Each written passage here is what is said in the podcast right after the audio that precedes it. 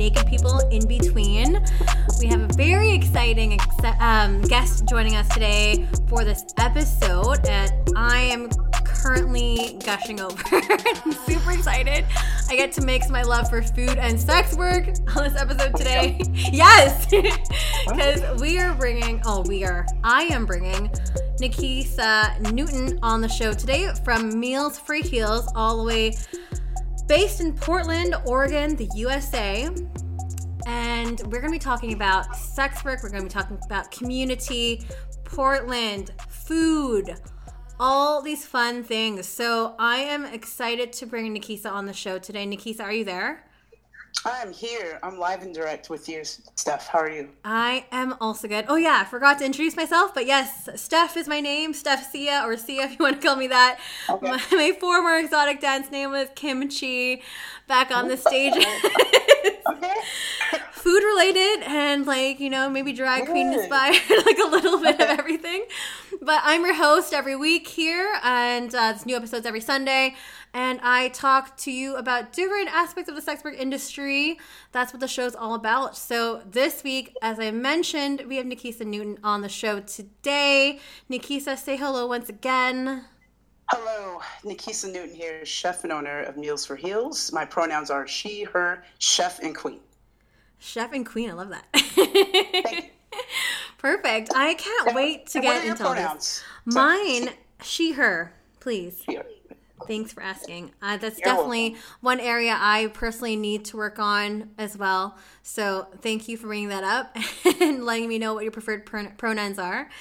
Definitely room for improvement for me. yeah, hey, we're all learning. Believe me, we're all learning. So um, yeah, no problem. Absolutely. So, okay, so I want to tell the audience about you, your business, who you are, and what you do, and all this fantastic initiatives that you are doing down in Portland. So I'll I will tell the audience a little bit what I briefly know about you because I heard about you and your amazing business on one of my favorite podcasts, Racist Sandwich, which is now yeah. gone cry, tear. yeah. I'm really sad about that. It was uh, originally based in Portland, Oregon yes. as well. Yes, it was. And there were so many layers to that podcast in terms of food, story, community, history, colonialism, mm-hmm. everything. There's so many layers that I just found myself like addicted to. And yeah, yeah. Yeah, it was just incredible. And I heard your story. I remember seeing that on the show, and I was like, what? What is happening here? Like and quinoa bowls for the sex worker community. I think is that's like I think that's what the title was of the episode or something along those lines. And I was like, this is perking my interest. This is different. And basically, what I know that you do is that you are a late night meal delivery service out in Portland, Oregon, catering to the sex worker community there, sex positive community. You're also a black owned business as well. You're a person of color you also identify as queer. There's so many things here that I want to unpack on this episode. Oh, yeah, I'm also formerly incarcerated and a college what? dropout. What? but I also come from a two parent family or two parent home, so who who knows? Oh my gosh. What? There's so much more. Okay. oh my god, where do we start? Like, okay.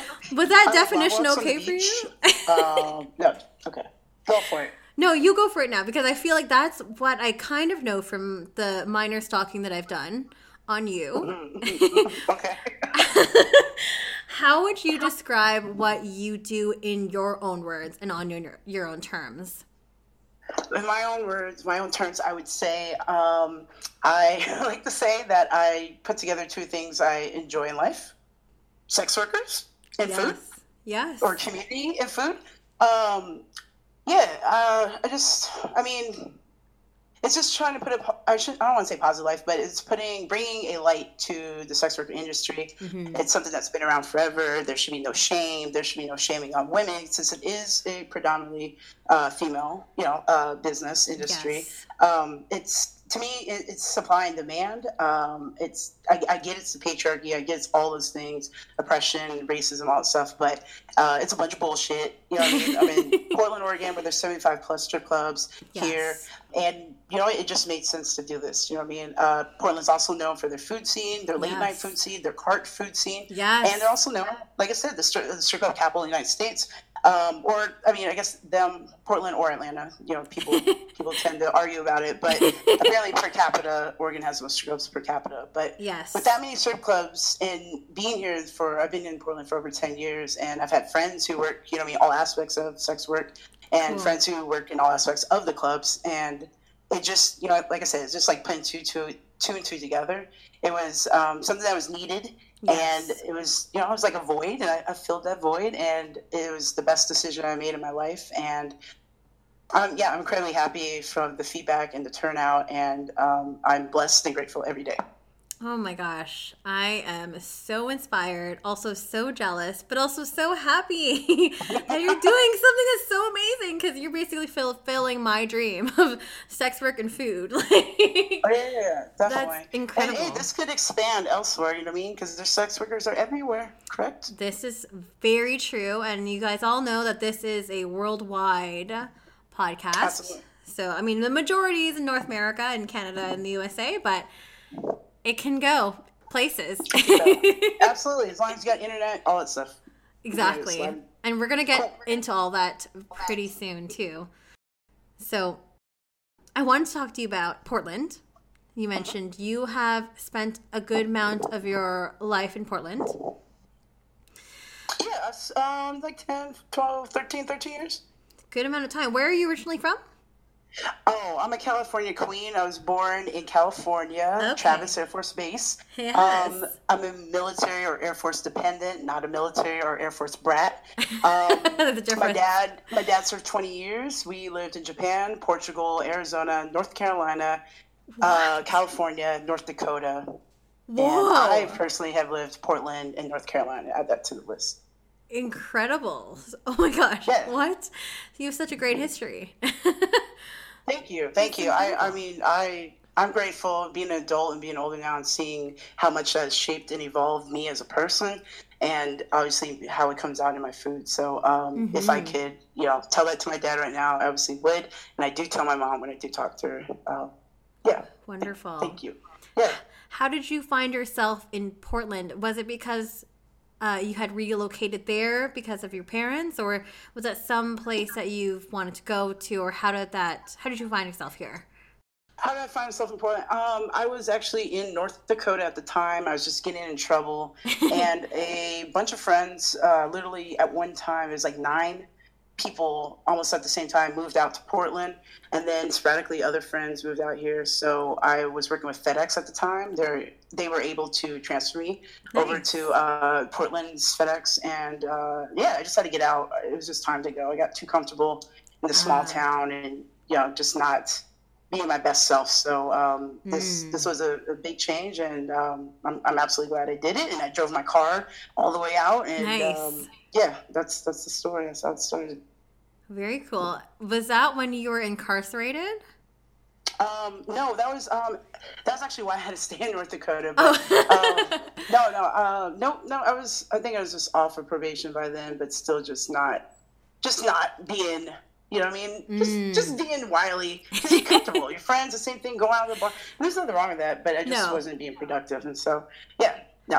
Um, actually, when I got to Portland, something from North Dakota came out there with me, so I literally had to deal with law enforcement all oh. this bullshit when I got to uh, Portland, Portland, which scared the shit out of me and uh, was really um, kind of like a those pivotal moments where it's like, all right, I'm trying to do right now. I'm not trying to hustle and do all this bullshit, and yet I just moved halfway across the United States, and my past caught up with me. Right. But luckily, everything worked out because I'm not a kingpin. I'm not, I'm not, so, um, and I had a really good uh, federal public defender lawyer, and I'm, I still talk to her now, and she does amazing things. Awesome. And um, yeah, it was it was definitely that slap to the face of wake up, like you need to do right. Like they don't fuck around here. For sure. So, yeah. So Portland's now home, and you've been there for you said 13 years now. Mhm. How Yep. was the move from North Dakota over to Portland? Because I correct me if I'm wrong, but I feel like Portland and I mean probably better now, but Portland and North North Dakota, North Dakota they're both very white. Absolutely. They're both very white. Um, let's see. I mean, the Midwest, uh, or I should say North Dakota. You know what, I, what I like to say is that, um, you know, the time I spent there, it helped shape who I am now. Would I go back there? Absolutely not. Have I only been back, I think, twice, maybe three times since I left? Yep. And um, I mean, like I said, it shaped who I who who I am today. There's a lot of yes, a little angst or whatever I have about that about North Dakota, just Yeah. because I I came from Japan to North Dakota, and I had people, white people, staring at me Yeah. or saying things like, "Oh, I've never had a black friend," or "I've never had a black person in my house." When I'm like, I was in Japan, you know, what I mean? Yeah. I, was, I lived over here in Portugal, and, and especially military kids, it's definitely a plethora, a rainbow of different cultures and races. So For sure. um, it was the first couple of years of marriage just being angry while people are staring at me and very defensive, and then and then you go into just kind of like trying to fit in, and then you go into this other wave and all this stuff, but.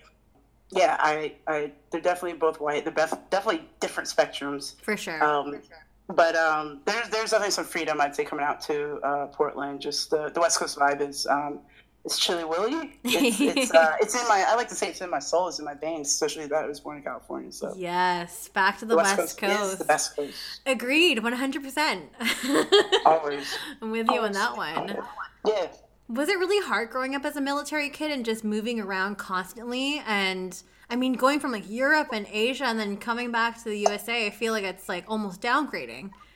Yeah, no, it's you know that's all hindsight. You know what I mean? Because I remember being in Japan because we were there for like five years and like oh, Oh. we're bored. Like oh, we want to go to you know we just want to go to another base or something like that. And then Wow. you know the next base was North Dakota. I remember going to the library at school and checking out a little book on North Dakota and saw bison. And I just I just I, I was excited, but then when I got there, I was just like this is not anything like what Japan or the base or the setup anything was like. So. No. Um, I, you know, I honestly, I don't, I don't, um, I don't feel it was difficult. I think one of the things uh, I, I did uh, kind of like reminisce on or dwell on was uh, having a best friend.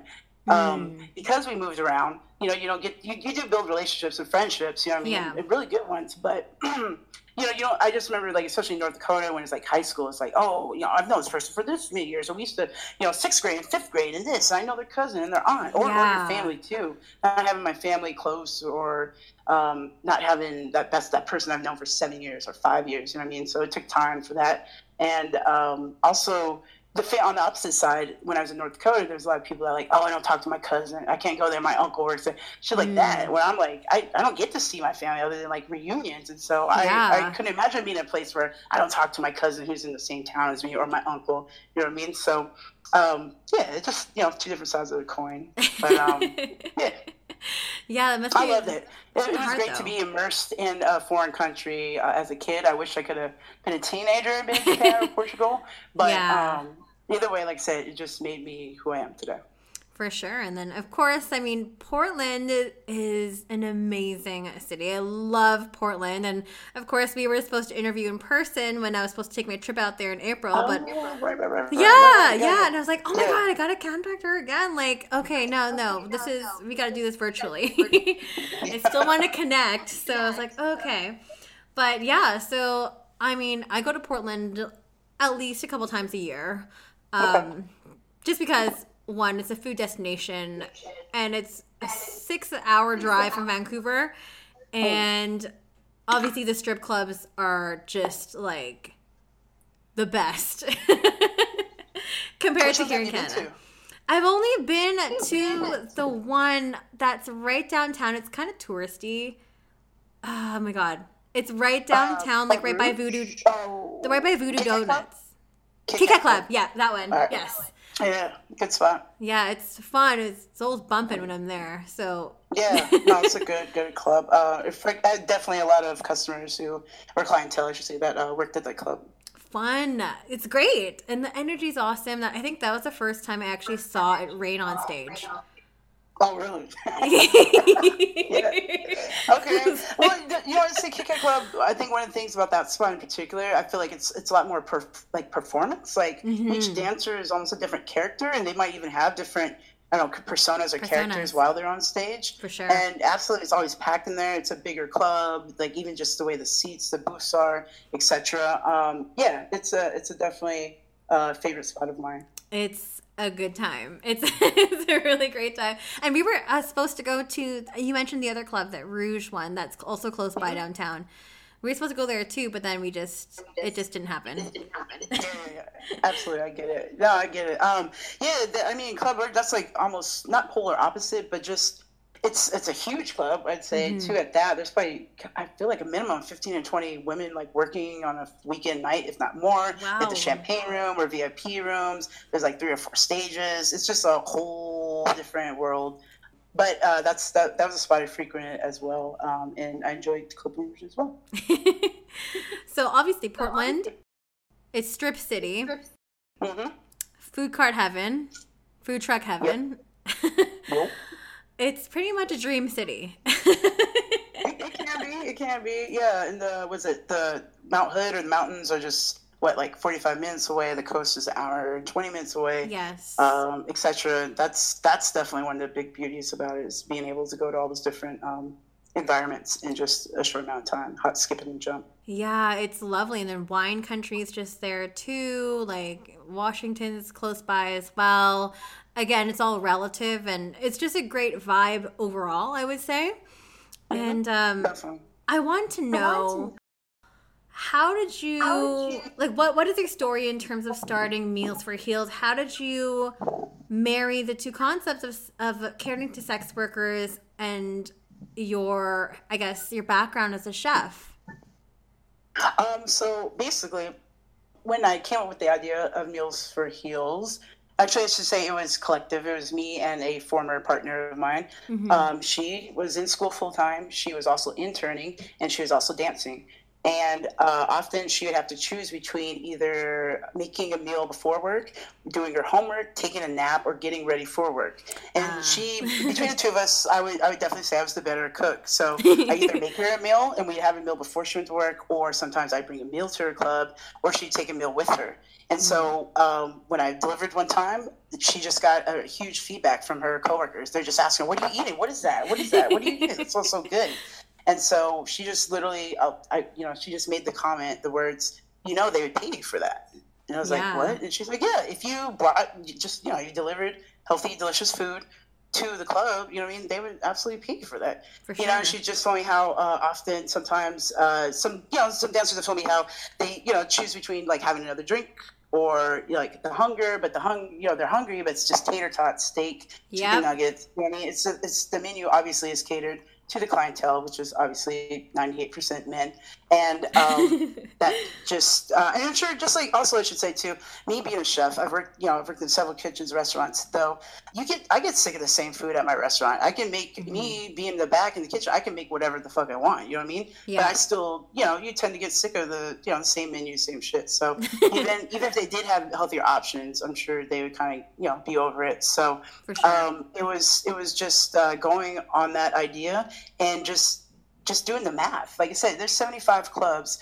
Um, the ex at the time told me one night 23 dancers showed up on a Saturday. They had some of them had to go home because they weren't on schedule. Whoa. You do the math; it's like I don't know, 1,500 x amount of dancers, and that's just dance clubs. You yeah. know what I mean? There's you know sex workers that do full service. There's there's uh, amateur porn. There's um, you know, domination. All the all the avenues. There's you know so what I mean? Much. All the swingers clubs, etc. You know what I mean? So um, it just it just made sense to me, like I said, to think that after 9, 10 p.m. you can only get. Um, I, I mean, it's pretty much the, the unhealthy food. Yeah. You know what I mean? Delivered to you, and I think a big factor is not just being a female, but you know having the respect for a sex worker where you don't want to have a random grubhub or caviar or whatever yeah. delivery service come to your club and then i don't know maybe catch feelings or come by again or ask you for your number or something yeah. like that when you're just trying to eat you're at work you know what i mean so yeah. um, there's there's uh, there's that aspect as it uh, with it as well so um, when i made the menu i definitely you know kept in mind that this is an emotionally demanding and a physically demanding job. So that's why I was keeping Yes. it healthy, vegan, vegetarian, Mhm. and very light, but hella full of flavors. Yes, and I'm so glad you mentioned the health aspect of it because obviously I've worked in clubs too and there's nothing open or it's just very limited 24 hour options. So it's just like pub food, fries, pizza, like deep fried everything or just like just awful food, donairs, which is probably on the healthier side. And I say that in quotations. You can't see me right now, but that's in quotations. It's not really healthy. but it's really limiting and also like I don't want to be eating crap all the time. And I, that ex- example you said when it's um they have an option between a drink or some food, I'd probably just go for the drink.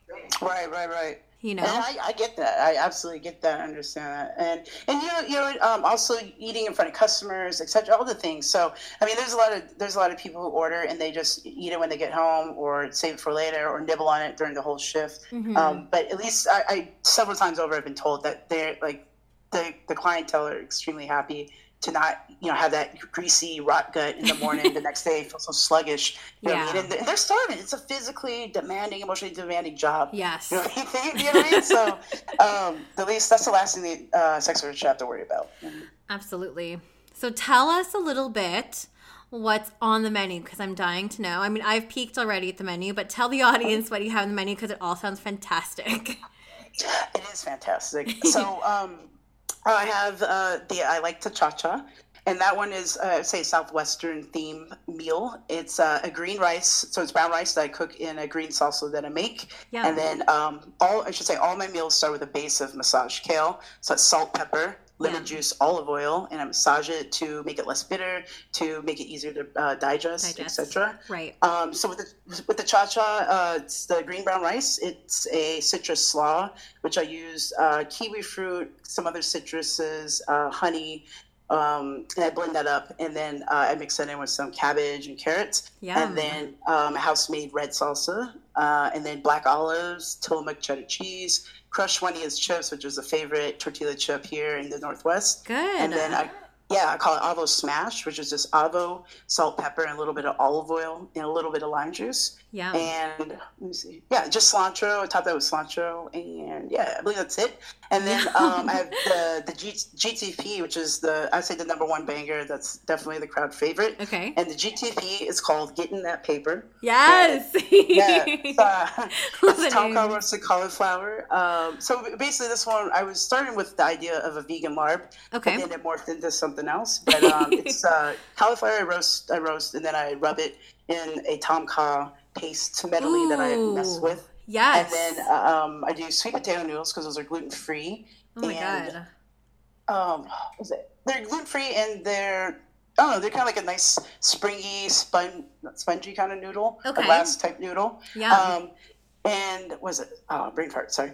Um, okay. So with that, I'm sorry. Togarashi, togarashi, and truffle oil tomatoes. oh and I, then I do a pickled Asian cucumber, and then oh, I do Thai basil, cilantro, and mint. A little bit of toasted coconut, and a little bit of furikake finishes that meal. yeah. Um, good it's, texture. it's a little bit of sour meets meets the bold flavor of tom kha. Yum. it's, um, It's amazing. I, I can't believe I, I, I can't believe I made it. Seriously, it was, the funniest thing too. It was just like I was I was at home cooking, and I turned around and looked in the cabinet, and I saw truffle, and I saw this, and and I just put the two together, and it's it like a little bit of. Japanese, it's a little bit of Thai, it's a little bit of Vietnamese, all these little things mixed into one healthy, delicious, awesome vegan meal.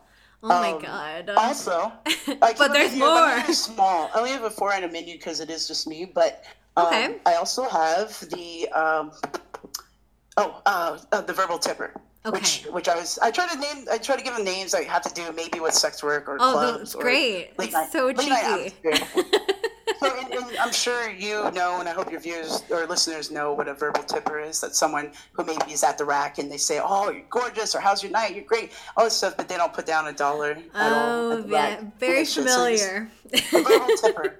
We don't we don't like that shit. We no, don't like we don't. tippers. But this this verbal tipper is once again the base of massage kale. It's a lemon pepper couscous. It's jardiniere, which is uh, Nair, an okay. Italian pickled vegetable medley that's a little bit it has a little spice on it, but it's nice crisp vegetables. It's a good way to get your veggies if you're if you're low, if your income's a little tight, if you're on Oh. a budget, you can definitely get your veggies that way.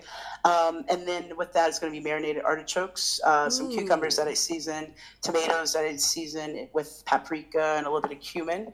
And then I do a little bit of cotija cheese, Yum. a balsamic drizzle, and I think, oh, I do uh, toasted uh, quinoa to give a little crunch to it as well. Oh my god. And then, and then last is the other, I'd say the number two maybe banger is um, the freaking vegan, which is my ode to Portland.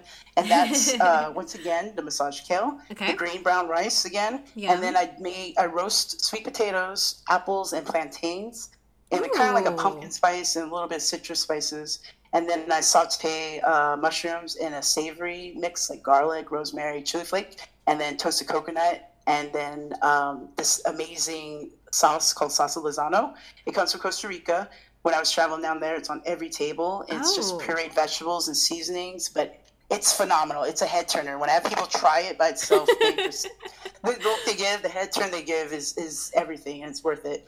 And so I drizzle that on there, and then I make a sweet, salty, and spicy nut mix with uh, walnuts and almonds. oh my gosh. And um, yeah, because like uh, you know, a lot of vegan food and sometimes vegetarian food can be mushy. The textures are the same, so Right. I try to keep that in mind while ha- adding crunch in different ways, whether it's a nut or toasted quinoa or toasted coconut.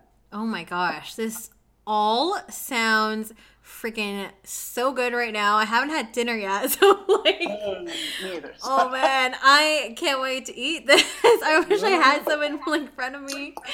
I will That's feed you when you get here. So There we go. When the world opens up again, I will definitely hook, like connect with you on that. That sounds incredible, and this is all something that you thought of yourself.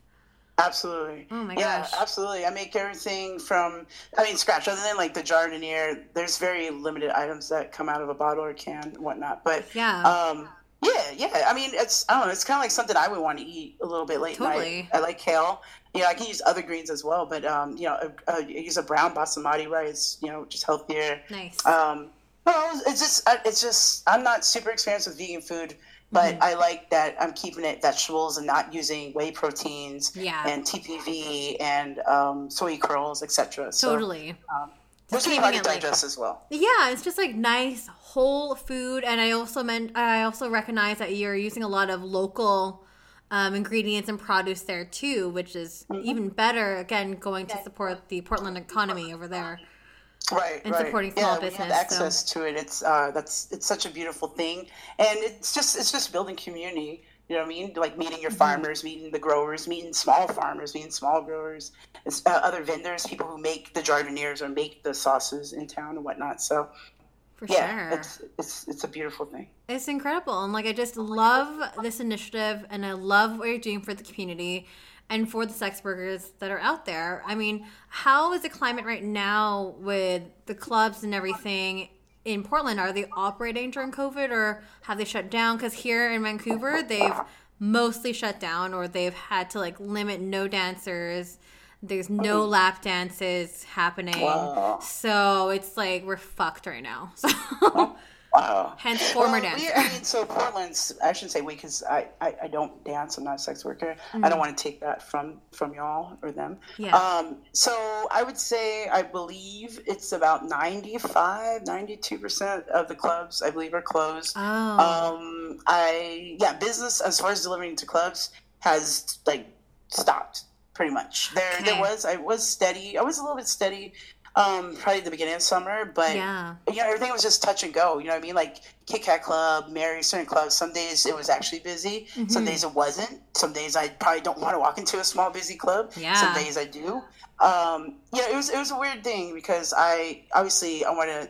I mean, people have to make their income, Yes. but I just want you know everybody healthy and safe and safe. and whatnot. Yeah. Um, but I mean, everybody that pretty much I I guess uh, follow on Instagram, everything's been they've been safe. They still some of them who can work at clubs still work at clubs. Other people have gone and done other things, or Mm-hmm. they've gone online with it, or they just picked up another trade or some other interest they're in. Um, Yeah. That's the best thing about I'd say sex workers. They're very resilient Yes. and hardcore crew. even if even if the fucking red face, orange face bastard wants to not give them the stimulus check for prurient acts or behavior, shit like that, Right. it's fucked up. But they're, they're gonna keep on keep it on, and like I said, supply and demand. yeah. If people want to bust the nut, you know, you know get, get their jollies on, then you know they wouldn't, you know, be there. But you know, sex work will be here forever and always. So Of and course. they they'll just keep they'll figure it out. You know what I mean? I know it's a, it's a big um, slam to you know who they are and what they do, Mhm. but um, uh, I look forward to when the clubs open back up. I miss those relationships and yeah. um, the atmosphere, um, all that, all that. Oh gosh, I'm. It feels like ages ago that like I danced in a club, you know, like, and I've had I've been forced to pivot as well, so I've been Yeah. working a civilian job, and that's been interesting and fun. But like the the difference in money has been huge, and you know I've been forced to make like a lifestyle change, which uh, along uh, along with like a lot of my peers too like hasn't been easy or like have had to change the the business model pretty much to moving everything online but then that's been also really tricky too because everyone else is doing that so Right. Right. it's, yeah. it's been hard Yeah. I, I, I understand. I'm- absolutely agree. understand. yeah and We will get this together. we will we will and uh, yeah, yeah, I just, um, yeah, I just look forward to going back to what I what I do, the main my main niche. Totally. Yeah, absolutely. For sure. And like I I also wanted to ask you too, like for the business in, in terms of marketing, I know it was a lot of word of mouth from the beginning. Absolutely. How do you how do you get the word out to customers or potential customers? How do you market the business? Is it all just through Instagram or Well, Steph, um, honestly, before it started, I actually did my own little research. I went to clubs. Uh, I talked to, I remember one particular club, I talked to a bartender for a while, just regular conversation. Then, like 45 minutes in, I finally had, you know, enough in me to be like, all right, so if someone brought you food, just, you know, this, that, what's up with their kitchen? I don't see anybody in there, but it's open, etc. So, um, and this particular club has a, there's a taco truck right next to, the like, in the club, or in the Oh. club parking lot, basically. yeah. But same thing, you're gonna get you're gonna get sick of eating the same thing. So, um, or, Oh, or they were saying customers will bring them food, or their friends will bring them in food. right. So th- that was just like another, you know, obviously aha moment. Like, all right, this definitely could absolutely work. And that was just like one club. So I did, uh, yeah, definitely talked, went to clubs because, like I said, I had friends that worked in clubs where they bartend or they Mhm. danced or they did security or etc. Um, so I just kind of went around, did my own little research Research. and uh, and then just took the necessary steps. You know, uh, I went to MESO. It's an acronym for the Micro Enterprise Services of Oregon, and they help Oh. people who want to start a business or have a business. Um, they're located just now. They're located just three blocks from my house. Oh, But cool. I haven't been in there since uh, since I moved over to this area Ah. unfortunately. But they they work with everybody, but they definitely focus on BIPOC businesses. Yes. And I feel personally that office, Nita, and all the people that are in that office, it's um, it feels like home. It's it's um, it's a, it's I feel like one of the most culturally diverse, generate cross generational. All the things uh, offices in the state of Oregon. You got young, Ah, old, black, white, amazing. gay, brown, everything, and um, it's I miss them too. I, I miss Ah. being there. But um, I still work with them. It's just you know Zooms Yeah. and whatnot. Um, but um, they, I, I, I'm very uh, grateful for them as well because when I walked into to MESO and said my business name and Mhm. and what I was about, I never got any weird looks or like you need to change your name or what anything. They just they're just like yes, like that's a Yes! great idea. So That's Yeah. wonderful. It's so good that they were just supportive about it. And again, there's no like weird like head turns there or like, Mhm. oh wait, what do you mean meals over heels? What do you mean by that? Like, Right, right. And how did you come up with the name? I mean, it's pretty obvious, but it's got such a good ring to it too. yeah, you know what? Um, I honestly, I think I just wanted something that comes off the tongue and obviously rhymes. Yeah. Uh, originally, it was meals for six inch heels. Um, Right. But Amiso suggested it took a while, but they suggested you know maybe just do a meals for heels, and so um, I, I went with that. And um, yeah, that's I don't I'm not quite exactly sure. Other than I just wanted it to rhyme. I think I was even gonna do was it like Savage Gardens or something exotic nights or late night late night what is it late night satisfaction or late night something. It was something. I had crazy names, but uh, this one just hit me. And most of my life, when ideas or labels or nicknames, shit like that, is always just it just randomly hits me at the most strangest times. So yeah I'm Yeah. glad that one. and it's just through. then once you get it, it's just like a light bulb went off in your head. And you're like, oh, it's got to be this. yeah, That's absolutely. always fun. And ironically, if you if you look at your keyboard, if you uh, listeners, the four, the meals, I use the number four, Okay. and I, I that, sometimes I make a typo, and it's a dollar sign, which goes hand to hand. Hey, it's- oh yeah, I just looked at my keyboard. I was like, yeah, you a got it. sign. There we go. it's about making that dollar, but respecting the work that goes in that dollar, and that's what I love about the sex worker community. They Yes. understand what not just the dollar, but their time is money. This and Yes. this, this that, and that. It's a job. This is me at my job. This is me not at my job. We're going to get two different things, and um, it's just interesting the shit they go go through while they're at work because no other jobs or industries usually get asked the ridiculous, ridiculous questions or get treated in a different manner. Oh, all Um, the time. Yeah. All the time. And you said that better than I than I could have said it. So you, you just summarize it right there in a nutshell. but Right, right. I, I also want to talk to you too about um, pivoting and resiliency as well. So I also read about your business in terms of obviously you said most of the clubs have unfortunately closed down due to COVID.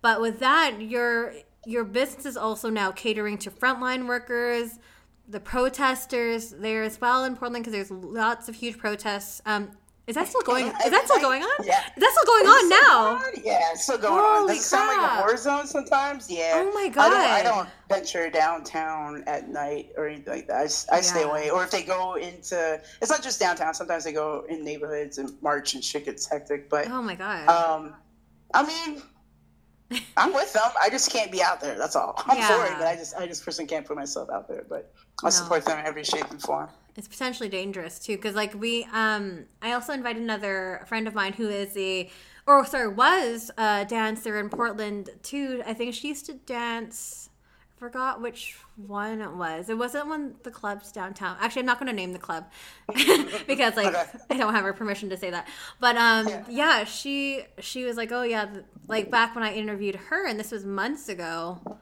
she was like oh yeah the protests are still going on and that was to me ages that was months ago. And then now it's november when we're recording and it's still happening which is just boggling my mind. No, has nothing changed there? Um, no, no, nothing's really changed because uh, the cops aren't backing down, and I think they're sending in state troopers and um, people. I mean, if people aren't, yeah, I mean, people have time on their hands. Some people do, and so Yeah. you know what I mean. Um, I mean, I get you know if this is truly what people, if I guess if the motive is correct. Sometimes you know it's is it just people who don't like cops or the system, or do they actually care about Black lives and Black lives and Black women and Black women's health, etc and are they actually implementing these things into their regular everyday lives not just you know fucking up windows or fucking up cops which could be fun and i'm grateful for that but Right. it's like are when it's over are they actually doing the work Yeah. And that's a really great question because I feel, you know, back in June, there was a lot of noise surrounding oh, Black Lives Matter. Oh, and now I feel like, where did y'all go? what happened? right? Like, it's like crickets. Like, I mean, it's it just explode. I mean, yeah, I. It's it's interesting. I actually was very very grateful and lucky enough to meet uh, one of the co-founders, the original co-founders, Alicia Garza, here in Portland. Oh, wow. When she came to do it to a speaking tour and whatnot. And It was actually like a really intimate small setting, and got to hang out with her afterwards, which was cool. cool. But um, yeah, it's it's weird. I always kind of like look online and be like, what is what does she say about all this, or what is what is her thoughts? Because since it has blown up and grown, Yeah. uh, so huge, obviously internationally, all that stuff like that. Um, it's you know, it's weird to see a term or word now used so much that you know it loses its kind of significance. You know yeah. I mean? like, uh, and also, you know how some people are like, well, it's not just you know, it you know, it jokingly like, oh, just black people just matter. That's it. We just matter. That's it. You know what I mean? Like, we just matter. That's all we get. um, but I, I I respect everything the three founders who started Black Lives Matter, everybody else who's opened up chapters all around the world. Yeah. Um, I mean, the fight continues. So um, just, uh, I don't know, kick a cop in the balls for me, please. I like that. hey, they chose they chose that work. Yeah. Just like a sex worker chooses, you know what I mean? Yeah. They chose that line of work. Exactly. That's what they, you know what I mean? We all have that agency. So, Mhm. exactly. And there's no such thing as a good cop. no. And they fuck with sex workers. I'm sure you know that. Yep. Which is bullshit too. they sure do. Absolutely. I feel like everything is so much more um uh what's the word? Um blown up. What's that word? Not blown up. I can't think of it right now, but Magnified. magnif- magnified maybe? Yeah, maybe magnified in the states. But obviously it's so much bigger down there too and I just feel I just I just I just can't believe that all of this is happening this year and you guys are our neighbors. like it seems well, let's tell it two different countries. two different Um, countries, but it's just like we're very similar in so many ways. Like we're all part of North America. It's just like how can things be so different? I don't think I don't think America thinks that though. I think America thinks we're America, and that's all that matters. Yeah. like the world listens and follows us, and uh, yeah. So yeah, I don't know what to say about that. I like Toronto. Toronto's a badass city. Toronto's I've been to. Winnipeg. Um, I would love to go to Vancouver. You must come to Vancouver next time. We'll eat all the food up here. Mm. You'll, check out the strip clubs here. It's a little bit different than the states, but Why? What's what's different? What's so different? oh gosh, it's a different vibe for sure. Like again, when I mentioned earlier in the the episode, like going to Portland was the first time I saw like people making it rain in the club. Like that Uh-huh. does not happen here. It just does not happen. And it's just, I think maybe it's just maybe people are just polite or people are just broke or just stupid at sitting in the front row or just not knowing the rules or something. But it just seems a little bit more chill, maybe. And, and it really just depends on which club you go to, too. Because there's Right, different right. clubs, different vibes. Of course, same in, same in Portland as well. But it's Yeah. just different. We don't have champagne rooms at Hmm. all. Like it's it's just VIP, so like private dancing and like stage mainly. Hmm. So it's still a fun time, but it's just different. Very Yeah, different. yeah, So, definitely. but again, teach their own, I suppose. this is why it works for y'all. It works for y'all. Works for y'all. Works for us. Works for us. we all get paid in the end, so it's all good. Right? America. It's like Canada on steroids. Yes. and maybe nicer, but Maybe that's it. And an attitude problem and something else. they just need a hug. We just America just needs a hug. Calm down, bust a nut. There we go. just Get a hug. Yeah. What's your next question? What you Oh yeah? I also want to talk to you. Yeah, I also want to talk to you about um, what I read about online too. Like you raise the funds for Black LGBTQ, um, those who identify as women, and other causes such as that. Can you tell us a little bit more about that, or at least elaborate a little bit on how you got involved for those communities? Uh, I'm sorry, I didn't hear the first. Did you say raise funds for? I I didn't catch. Oh yeah, so like you were what what I read is that Meals for Heels also raises funds for Black communities as well as the LGBTQ communities as well. So Yeah. tell us a bit Um, more about that. Obviously, you identify as Black, you identify as queer, so you're already in those communities. But tell us your about the involvement there. my involvement there is um, i guess definitely more so during covid was um, looking to my community for support and my support and my community giving me support honestly when i when i opened this business i i thought i needed the ex partner of mine who was a white blonde female to even get into the clubs you know what i mean Oh. um, but i realized that uh, obviously i don't i just find my own two feet and i find more strength in uh, people that look that look like me you know, people have maybe gone through the same shit that I have, gone through, whether they're formerly incarcerated or they've been houseless or they're trans, etc. Right. Um, resilience, resilience groups, marginalized groups. Um, it's just I don't. I mean, it's I don't know. It's it's comforting to look to like I said, look to your own community for for, For all types of support, and not just support, uh, just like everything. Just like if I'm shopping now, making more conscious decisions when I buy plants. I go to a, a owned or a BIPOC owned business. Um, Mm-hmm. Yeah. When I eat, same thing. When I shop, same thing. Um, and I've I don't know. I, I was doing that a little bit before, but uh, definitely. Uh, with COVID and the lynching of Mr. Floyd, it's definitely Yes. turned up for me. And sure. I mean, it's just about keeping that money circulating within the community. I mean, how else do we, you know, keep like get out? I Not I should say not build, but just uh, be able to be on our own two feet and do what we need to do without someone else trying to regulate and all this stuff. And also, it just opens up your perspective. You know, when you Mhm. see a black yoga instructor, or you see a Latino this, or you have all these different aspects because you get such a monolith of a lot of cultures and races in America. Yeah. So it's it's nice to see and work with black farmers and like indigenous farmers. And yeah, it's it's it's pretty dope. I like I say I found strength in my community. For sure, and I really just love that you're giving back to them, and and it's especially at a time right now, as you mentioned with COVID, uh, it's it is the time to support your small businesses and support local, really, because there a lot of those businesses are suffering, Right. you know, or at the risk of uh, shutting down.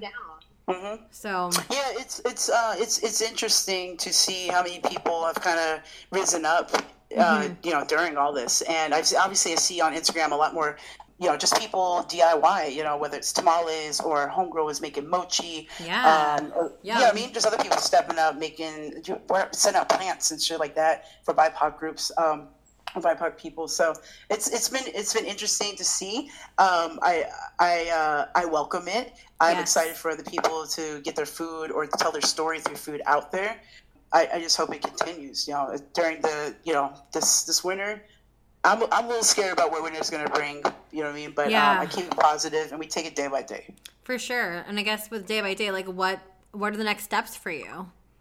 what are the next steps for me so right now um, currently i'm just i'm just gonna ease into the new year. There's some projects coming up. Hopefully uh, some documentary film crews? Uh, with uh, potential yeah black palette is a is ran by uh, hunter who is a black trans fem- female or male i'm sorry black trans male who Okay. does i guess uh, black palette is it's like food it's sex it's politics it's race it's all mixed into one they hold events in new york city that look to be Oh. amazing and rad and i really wish i could, uh, could have gone to events out there but Yeah. um, we've we've talked and we've done interviews and stuff like that so there's plans there's talk of Okay. potentially you know documenting meals for heels and you know telling the story of meals for heels um, currently Cool. i will twice a month i'll cook for the they call them the c3po camps Okay. which are the house houseless camps that the city or the county no the city of portland set up for houseless people during covid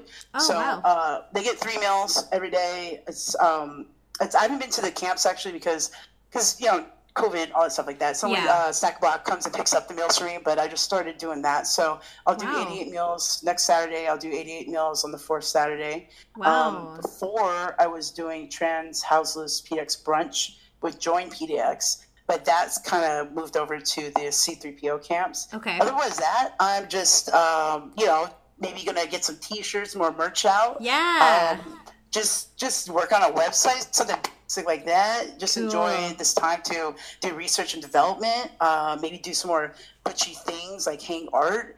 and uh, get my hands dirty and I don't know uh, stuff. Like, yeah, stuff like that. There's there's a lot about the pop off, but um, it's just different with the COVID. You know, what I mean? Yeah. It's still questionable, but right now Meals for is absolutely going strong. Um, Yay. I'm I'm inc- I, like I said once again. I, I wish I had a, another word to say how blessed and grateful I am to be thriving during this time. Yes. But on the other note of it is, uh, I don't, I don't, I don't get to hundred percent enjoy all this because there's so much going on. There's so much, you know what I mean? Yeah, The, the it is a turmoil and all that stuff like that. But you know, I'll have my day when that comes. But until then, we just just keep working, keep doing what I do. That's awesome, and the sex the sex worker community is very thankful for you and your services. Same with the frontline community, and eh, oh my gosh, every community basically, because you are dipping your toes in pretty much every community that needs it. So So thank you for that. Thank I have to say thank that. you. I mean, it's like I'm either a part of these communities or I can understand some of the struggle these communities go through. And um, I don't know. It's it's been. I feel like I, I like to say that putting it pays to put your community first. You know what I Yeah. mean? I wasn't going for the dollar sign when I started this. You know what I mean? And from from having a business like this, I've been able, like I said, to meet Alicia Garza, to cook for APANO, which is the Asian Pacific Alliance of Northern Oregon, to cook for Pride Northwest, to cook for all these other groups, all these different cultural, racial, all these other social justice groups here Yeah. in Portland. And I never thought this originally starting with sex workers would get me to where I'm at and also meet the people that I get to meet and interact with. I didn't think food or this would bring me to um, just this plethora yeah. people and connections and networking and the positive overall 100,000% positivity feedback that I've gotten from it is is beyond me. I mean, internationally, people will drop a message or a DM Yes. and just thank me for what I do. And uh, that I can't even imagine that. I never ever imagined any of this. Any of this. Such and an so- incredibly inspiring story.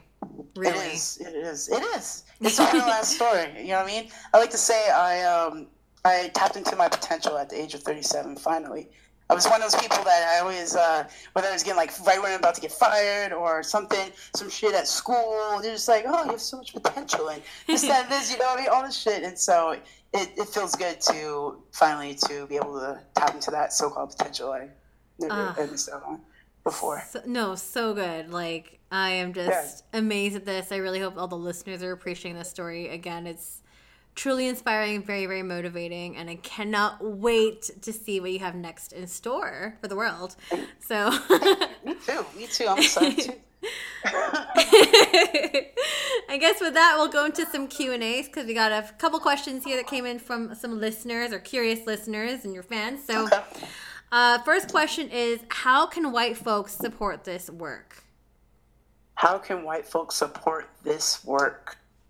Hmm. Sex work, my business. Um. I yeah, Mean, they didn't specify, so up to you how you want to interpret. I mean, I, I mean, I have a GoFundMe. Uh, you know I mean? I also have a Venmo and a Cash App. It's all Meals. the number four Heels. H E E L S. okay. Um. I mean, just I mean, tagging, posting online. yep. um, just you know, clicking, reading articles or listening to podcasts that I've I've done, listening to this podcast, being respectful and tipping and paying your sex workers in your local area, looking towards black and BIPOC sex workers maybe first instead of you know white white sex workers Yeah. because it is a lot harder for uh, black and BIPOC sex workers out there.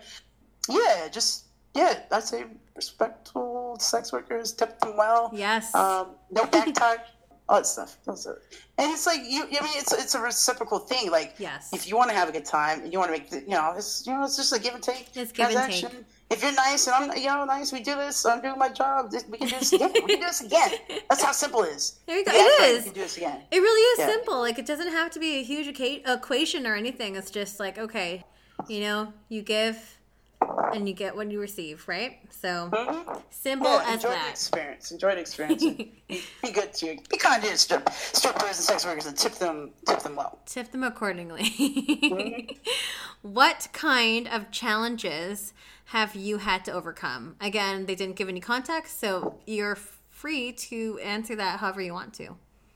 Um, some challenges. I would say, like I said, I, I thought in the beginning, I guess I thought I was going to maybe talk to club owners a little bit more. And with that, I thought having the blonde, you know, very, you know, I'd say attractive, very attractive, uh, younger dancer girlfriend. Uh, I thought we'd need her to get, get my foot in the door, you know what I mean? But Yeah. I didn't go that route once I found out that a lot of club owners aren't the nicest people Yes. and to their employees as well oh my gosh. and yes. you can you know you see the patriarchy there obviously so um, i say that was that was a challenge just trying to get my foot in the door and and being comfortable with me a black gay looking ass female coming in there you know what i mean trying to i don't know fuck up their shit well not even fuck up their shit but just you know just doing something that different Yeah. and also i felt like for a lot of time i felt like i had a target on my back and i still do really? you know what i mean um, I, yeah just uh, i mean there's no one else i believe doing what the Then fuck i do Yeah. I know there's people that have, and I know there's people. Uh, I, I mean, I've been contacting people who did something similar,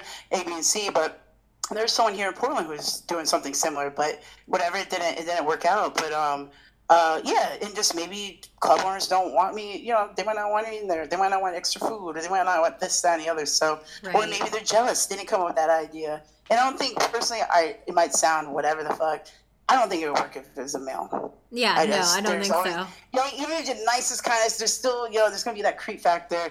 This and I, I just like, you know, there's some safety and security in that. So for sure, um, I think it was just, uh, just taking that step from being an employee to employer. That was the scariest, hardest, hardest part. Okay. And um, it sounds almost uh, like a Hollywood movie, but I was going to go into work. Um, I was about 40 minutes out from going to work, and yeah. I was getting out of the shower, and I wiped off the sh- the, wind- the mirror, and I didn't want to go to work. I just looked at myself. I don't want to go to work, and so I called out sick. Ended up getting fired, and then oh that oh week God. I started. I actually went out and started Meals for Heels that Friday. Wow! Um, and it all worked out, especially the firing, because here here in Lisa, Oregon, if you get fired from your job and it's not for some stupid shit you did, you can get unemployment.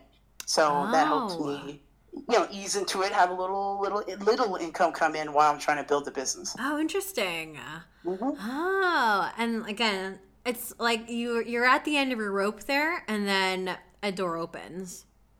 Yeah, right? yeah. I was I was definitely felt like I was at the end of my rope in the uh, kitchen kitchens mm-hmm. here in Portland. Yeah, I worked at several different places. I like I said, either fired, quit, whatever, or shit yeah. just didn't work out. And one of the last spots I worked at I actually enjoyed being there. I was there for almost a year. Yeah. I got fired for some bullshit reasons, wow. but then was asked to come back three weeks later. Oh. And um, I didn't. And I don't know, just shit just worked out. And ever since then, doors, opportunities, everything is just, uh, it just, it just opened. I, I don't even know. So I just try to give, give whatever I put in, I try to definitely give back. For sure. And like, again, start from the bottom now you're here so. Right? Look at you. Yeah. You too can uh, you know have a bomb ass business with being a college dropout and two-time fail and like you know. i love it. Yeah. Um what is your background? What is my background? Yeah. Hmm. Um, um, um, I'm black, African American. I'm a lesbian. I'm 39. Um, I'm 5'10. I'm kind of thick right now, COVID thick, 250, oh, 60 yeah. something.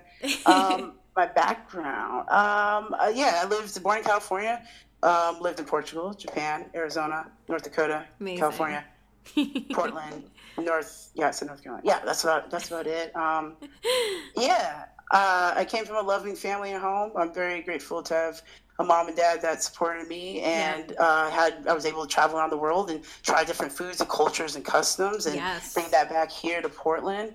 Um, I I have a soft spot for you know grief. I lost my dad a couple years ago, and um. that was the hardest thing ever, and still is. And he is my biggest cheerleader, and um, I I know I'm not spiritual, but um, or I'm not um, religious, but mm-hmm. I definitely feel him and other people that I've lost in my life are definitely uh, you know looking out for me, and um, yeah. um, I'm incredibly grateful. I, I talk to them I say my words to them, and I, and I thank them. I don't ask them for much, but uh, they, they show up. So um, yeah, and that, that that's like this extra cape or extra, you know, something superpower that I have. I like that. And great answer to that question. She was like, How are you going to answer this? So vague. great answer. I love it. I'm a lot of things. My brain has a lot of things. Yeah. You all packed that in like a one minute answer. It's perfect. Thank you. Thank you. And we got the last question here. Uh, I don't want to take up your whole Friday night. So, um, what were your mo- what were your motivators to start me- meal for? What were the motivators to start Meals for Heels? The motivators. Uh, the motivators were. Oops, hold on. I dropped you. Um, the motivators were not wanting to work for someone else anymore. Yeah. The motivators were, once again, 75 plus strip clubs, mm-hmm. uh, three to 12 dancers per club. Um, do the math on do that. Math, yeah. The motivators are there's no one doing this this is a, a, a, group, a niche of people who have income, disposable income. They tip really fucking well. They under, like I said, they understand the, the value of their time in a dollar. Yeah. And um, it's it's just uh, just everything with sex work. Like I said, predominantly female business, uh, the misogyny, the bullshit, pizza, all this shit. You know, fuck, fuck all that. I, I just that that ends that stops. it's an interesting group, sex workers. Um, I feel like that's a very strong. I'm not in that clique, but mm-hmm. I see the bonds. I see the uh, you know when they stand up for each other yeah. and whatnot, and it's ridiculous. Like I said, it's just ridiculous some of the shit they go through, whether they're at a club or whether they do out call or in call service or full service, etc. Yeah. Um, and who who's on top? You know, whether it's white females and this that, all that shit. Right. Who owns the clubs and etc. And why are you, you know, shitting on, you know, women or dancers when you're the motherfucker in there? You know yeah, I mean? yeah, no, I hear you. so, um, yeah, it's it's all that. I like to say empowering women, empowering, um, or just like I said, bringing a positive or a positive light to sex work, or just yeah, getting a little more mainstream, not just the Hollywood yeah. movie or this, that, and this. Yes. Um, yeah, sex work has always been real work. You know what I mean? They're the best tippers. It's damn sure for me the best clientele. Um, yes. I mean, like I like to say, who the fuck goes into a club, a strip club, and the strippers give them money? Not many people. No. Not many no. people. every time, and every time, I'm so I'm I, am i am naturally high off it. Every time I make a delivery and go to a club because it's it's the best shit ever. It's the best way to spend my my, my nights. You know what I mean? So perfect. Ah, oh, yeah. so so good. Yeah, yeah. I mean, the food does so much. You know, not only is it delicious, and healthy, but it's like I, you know, I put a little piece of me in every meal, and um, the, the like I said, the response back, I, I know they uh, taste it too as well, yes. and they, they see that and they enjoy it, and um, it's it's a lot more than just a meal. You know what I'm saying? It is, yeah, because food brings people together. Absolutely, brings communities together. together. It, it, like unifies communities. It's everything, and it makes you feel good. Absolutely, so. yeah, yes, it does. But before I let you go, let where you can we find you? You can find me on Facebook, Instagram at Meals, the number four heels, H E E L S. Also, www.meals, the number four heels.com. Uh, you can Google search the GoFundMe. You know, it's not really active, but that's that's fine. I'm not worried about that. I have information on my website and I have information on my Instagram and Facebook. I'm way active, more active on Instagram. The gram's right. more my, my spot. Yes. I do have a TikTok, but I haven't posted a video yet. and, you know, you can find me here in Portland, Oregon if you want. Come through. There you go. So, any American listeners, please support Meals for Heels. Excellent. I'm going to put all these links uh, in the show notes below if you guys haven't if you guys haven't checked it out already. They'll all be there. And that's it for this week. It's Strip by Sia on Instagram. Sia Steph is my personal. Get at me. New episodes every Sunday. Nikisa, thank you so much, so so much for joining me on the show today. Thank really you for having me. Your energy, I can feel your energy from over here, and it feels great. I had a great time with this. Yes. Until next time, guys. See you guys next Sunday. Ciao.